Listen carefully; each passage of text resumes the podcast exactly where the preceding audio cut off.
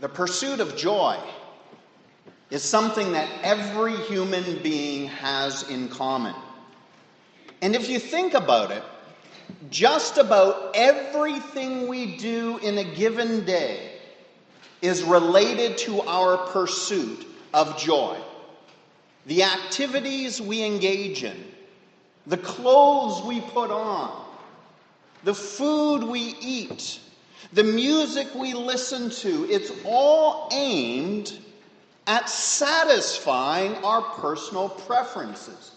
It's all aimed at giving us a measure of joy.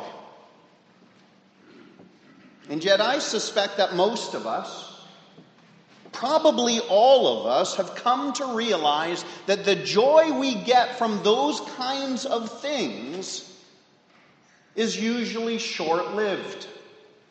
You might even say that lasting joy is elusive. It's hard to retain, it's hard to lay hold of. Could it be that we are looking to root our joy in the wrong things? Could it be that we are looking for the wrong kind of joy? I hope you are, as I am, greatly encouraged by this prayer of Jesus, recorded for our edification in John chapter 17. It is here that we learn that Jesus wants you and he wants me to be joyful. That he wants us to be people marked by genuine happiness. More than that, he makes it an item of prayer the Son goes to the Father and petitions him, asks him to make us a joyful people. Now, we're just going to look at one verse today from this chapter John chapter 17, verse 13, where Jesus prays, I'm coming to you now, Jesus speaking to the Father, but I say these things while I'm still in the world, so that they may have the full measure of my joy within them. Just one verse. But I want to make three observations from this verse, which I hope will both instruct and also inspire your pursuit of joy. The first observation is this giving attention to Jesus' teaching is joy producing. Giving attention to Jesus' teaching is joy producing. In this verse, Jesus connects the things that he says to the joy that he desires his followers to experience. It sounds familiar. You might want to know we've read this elsewhere. Earlier in John's Gospel, in chapter 15, verses 10 and 11, Jesus says this He says, If you obey my commands, you will remain in my love I have told you this so that my joy may be in you, and that your joy may be complete. Now, the suggestion that obeying the commands of another is joy producing. I realize this is a counterintuitive principle. This is a counter cultural principle to say that if you do exactly what another person tells you, that that will be the source of unending happiness for you, most of us would question that. Why? Because some of you work in an environment, you're an employee, and where you work day by day, Monday to Friday, maybe on weekends, you get told what to do. There's a boss giving you orders, correcting you, instructing you and it's not always a pleasant experience. This kind of thing can even happen in our own home. Maybe we have a parent who's always telling us what to do, what not to wear, what not to listen to, what not to watch on TV. Sometimes it's a parent that's telling us what we ought to do. Or maybe it's our spouse Maybe it's our spouse who's constantly making demands, asking our behavior to change or to conform to a particular standard. Our experience tells us that obedience to another human being is not normally joy producing. And perhaps that's why we sometimes hesitate when it comes to fully submitting ourselves and giving ourselves to Jesus Christ. We imagine that if we did everything that Jesus wanted us to do, some of us imagine that would be the end of joy. Maybe you're thinking, I'm tired of doing what everyone else wants me to do. I'm tired of taking orders. I'm tired of this set of rules and instructions. We imagine that obeying Jesus will take away our joy. But Jesus says the opposite is true. That the way to experience lasting joy comes when we give attention to the teaching and commandments of Jesus Christ. What I glean from this passage is that joy is a byproduct of our obedience to Christ. So we don't even actually have to go after joy directly. We go after Christ. And in going after Christ in his ways, we gain joy as a consequence. That's the first observation. That the way to experience lasting joy comes when we give attention to Jesus' teaching. What's the second observation? It's this Jesus prays. He prays that we would have a full measure of joy, that we would have a full measure of joy. And in John chapter 15, we heard something similar. Jesus talks of our joy being made complete or our joy being fulfilled, or our joy being perfected. What I want you to notice there is that the God we worship is not a God of half measures. The God we worship is not stingy. He does not come to us with a clenched fist, but with an open hand. Conceivably, when Jesus prayed this prayer, we might not have been thrown off. We might not have been surprised if it sounded like this Father in heaven, give them a taste of my joy. Give them a sampling of my joy so that they might see what's possible, at least in a degree. But Jesus doesn't pray like this. He doesn't ask the Father to give us a little bit of joy. He prays that we would receive the full measure of what the Father wants to give us. Now, I want to give you an analogy, and please don't share this with my daughter for reasons that will be obvious in a moment. My daughter, Anya, is addicted to eating popcorn. Almost every single day, she makes popcorn. And from time to time, I share in an interest in the popcorn she is making. And so, what will happen is Anya will pop a bag of popcorn. And of course, I will go over and I'll say, Well, Anya, will you share that with me? Can I have some of your popcorn? And what she usually does, of this big bowl of popcorn, she pulls out a piece and gives it to me.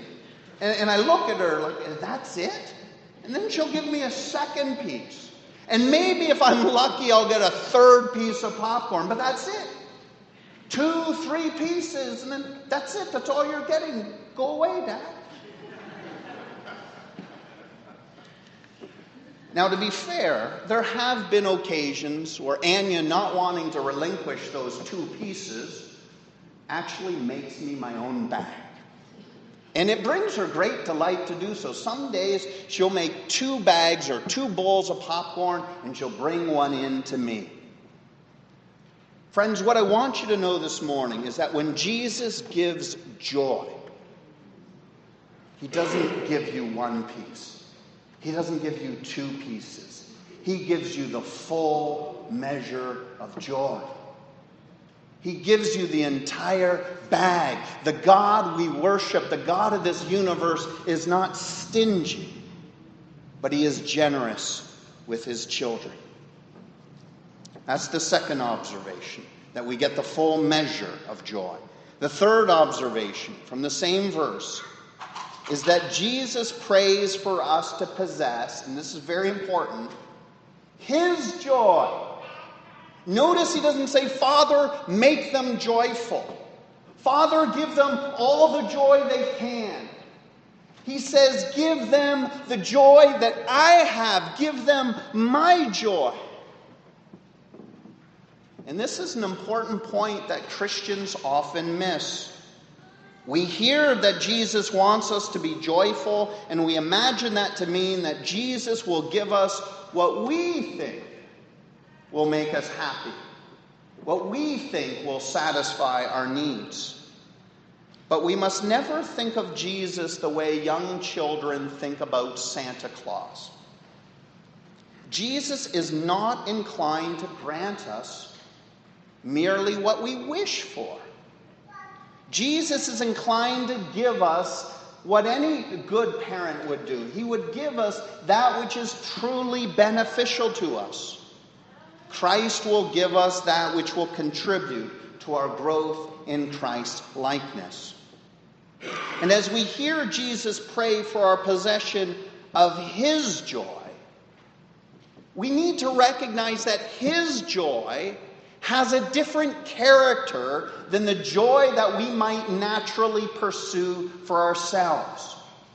So that the joy of Christ looks different, it feels different, it is different fundamentally than the joy that we're probably seeking after on our own. We tend to associate joy with outward manifestations of exuberance if we're smiling, if we're cheering, if we're laughing, if we're celebrating, then we imagine, yes, I'm joyful. Look at me. I'm, I'm cheering, I'm laughing, I'm screaming for joy. But Christ's joy often emerges in far more subtle tones. Christ's joy is often supremely profound. Now, I'm going to date myself with this example, but I was trying to think of an example of, or, to give you a picture or a framework of Christ's joy and what it looks like. And the best I could do, actually, I've got two examples, but the best I could do in thinking of a movie uh, is, is something, a movie that was out before many of you over there were even born. The 1981 film Chariots of Fire. Go home and ask your parents about it. They'll tell you. It was a good movie. I love the movie, love the soundtrack, probably still have the tape somewhere. Chariots of Fire is the story of an Olympic athlete, a Scottish Olympic athlete by the name of Eric Liddell. And, and the movie centered around this little bit of conflict that he had between his athletic pursuits and his desire to glorify God at every turn.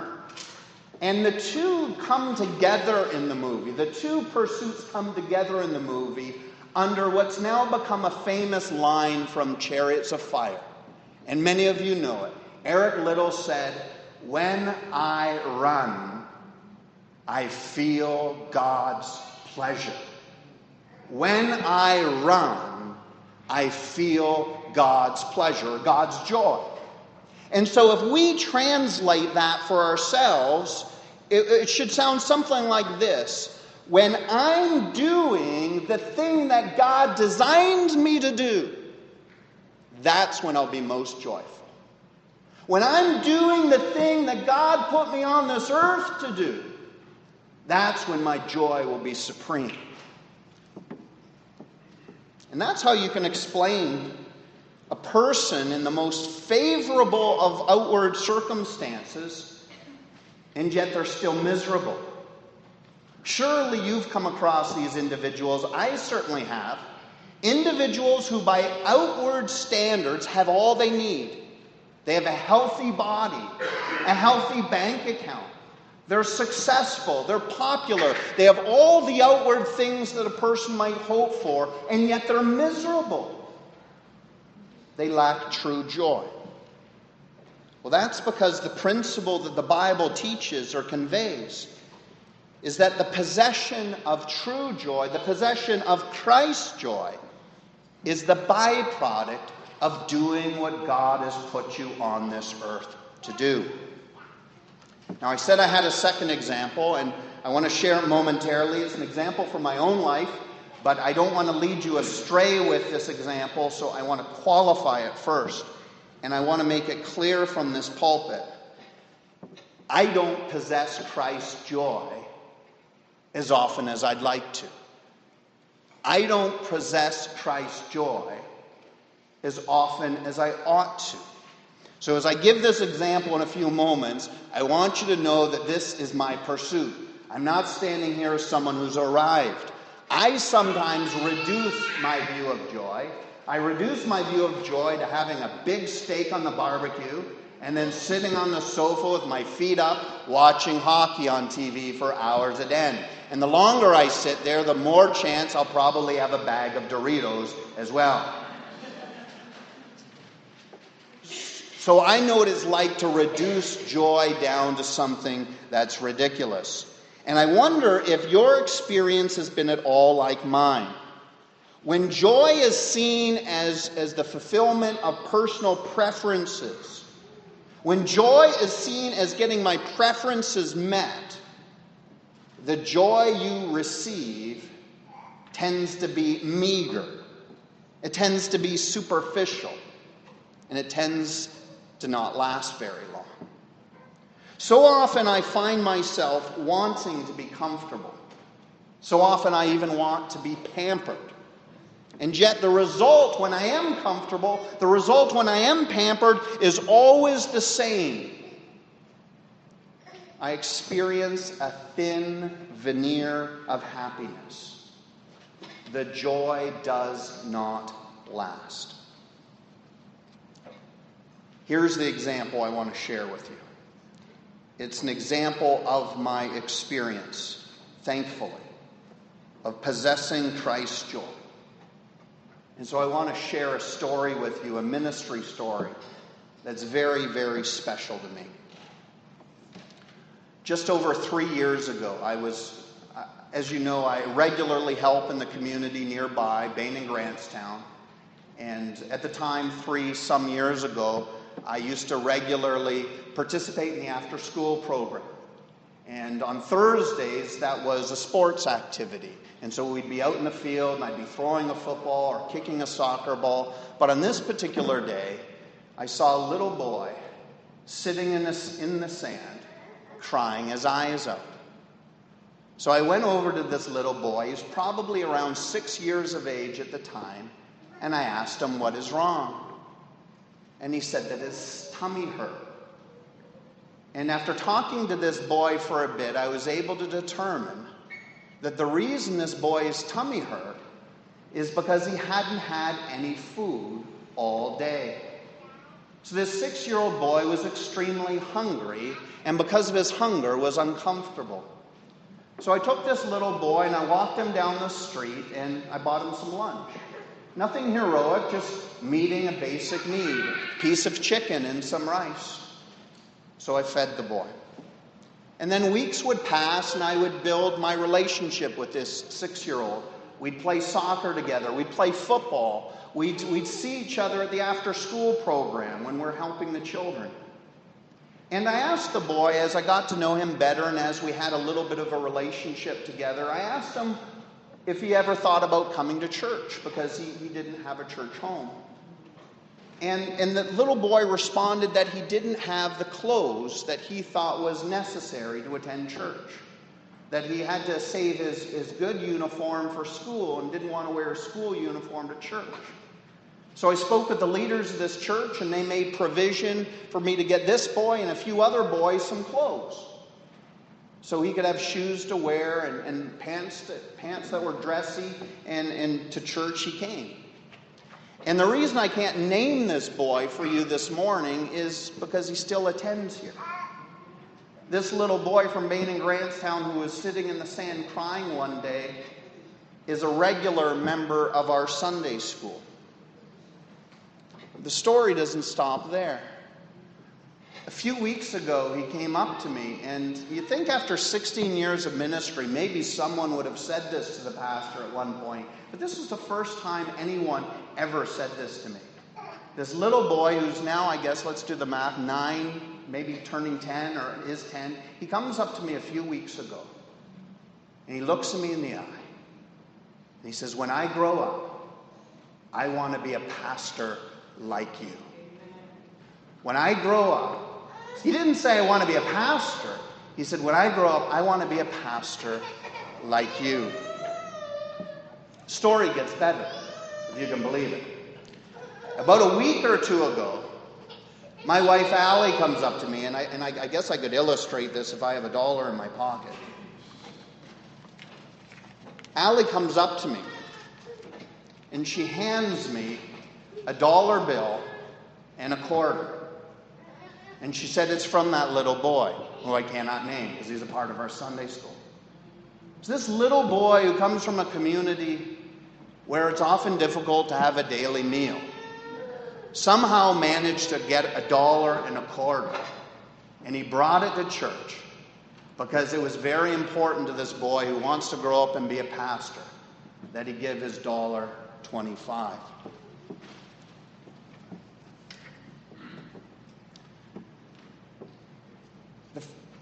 The joy that I've gained from that friendship is worth more than anything this world can give me. The joy that I've gained from that relationship is worth all the gold medal hockey games I could ever watch. What was different about this situation? What's different is that it's Christ's joy. When we're doing the thing that we're put on earth to do, we experience a different kind of joy. And I am certain the joy that I've gleaned from that relationship with that little boy will stay with me for the rest of my life. Even if he doesn't become a pastor, I, I, I realize that, that may not happen. But that Christ's joy is the byproduct of doing what we're designed to do. You might be going after some other versions of joy. And those versions of joy will produce a happiness that will not last. You know that already. I'm not telling you anything new. But if you experience Christ's joy, you will find it to be profound, and you will find that it will endure the rest of your life. Jesus wants you to have that kind of joy. And he wants you to have that kind of joy all the time. He wants you to have the full measure of it. And it's available to you. You can have that. But it may require an adjustment in your life. It may require that we stop going after the things that make us comfortable and we start going after that which God has designed us to do. The Christian life is not an easy life. You know that. But the Christian life can be profoundly joyful. And my plea this morning to you is that you would pursue Christ's joy. My plea to you this morning is that you would pray for Christ's joy. Pray for it today. In Jesus' name. Amen.